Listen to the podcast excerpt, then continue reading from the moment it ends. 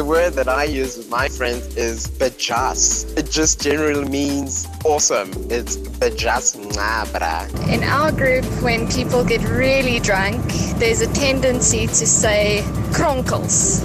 I'm so kronkels, or she got so kronkels. Friends at university have this one slang word, quiching.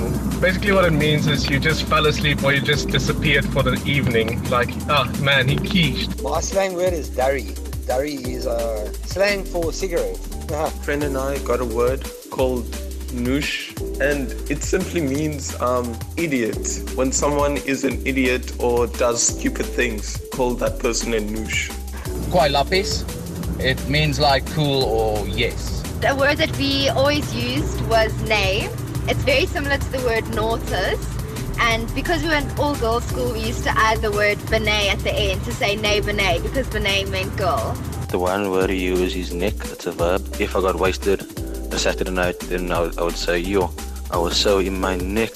The slang that we used in 2016 was this Tololo thing, which basically means you have nothing or nothing, which annoys me actually. 10 a.m. to 1 p.m.